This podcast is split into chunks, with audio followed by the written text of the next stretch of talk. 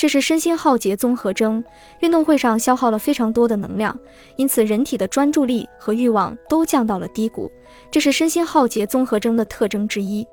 练习投入、耐性好、完美主义者、责任心强，这样的人往往容易患上身心耗竭综合征，身体、心灵都很可能会发出“好累啊，稍微休息一下吧”这样的求救信号。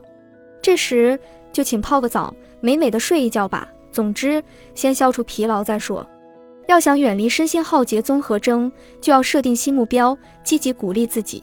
即使只是做成一件小事，也要对自己说：“我可真努力呀。”这些都非常重要。